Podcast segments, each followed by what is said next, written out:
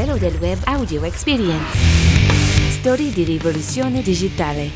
Samsung ha annunciato alla sua conferenza annuale degli sviluppatori in corso a San Francisco il nuovo device Infinity Flex Display, dotato di uno schermo flessibile in grado di piegarsi su se stesso. L'arrivo sul mercato è previsto fra qualche mese. E ora veniamo all'automotive e alla mobilità, cominciando da Ford che ha acquisito Spin, la startup specializzata in monopattini elettrici. Il produttore di auto americano non ha rivelato le cifre della transizione, ma la scommessa è che i monopattini elettrici diventino presto un mezzo diffuso per le brevi distanze.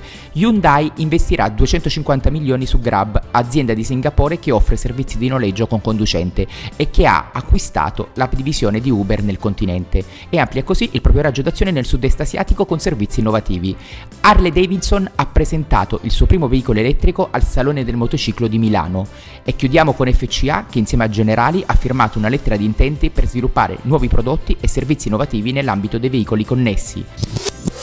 Da Damiano Crognali è tutto, avete ascoltato Il Velo del Web.